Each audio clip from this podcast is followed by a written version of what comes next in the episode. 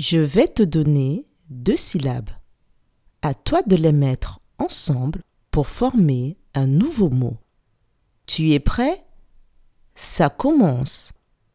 La première syllabe est ma. La seconde syllabe est tin.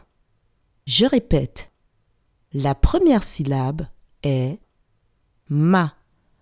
La seconde syllabe est tin. Quel mot forme-t-on quand on assemble ces deux syllabes?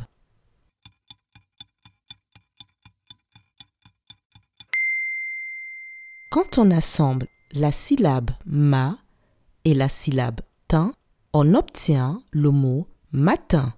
Bravo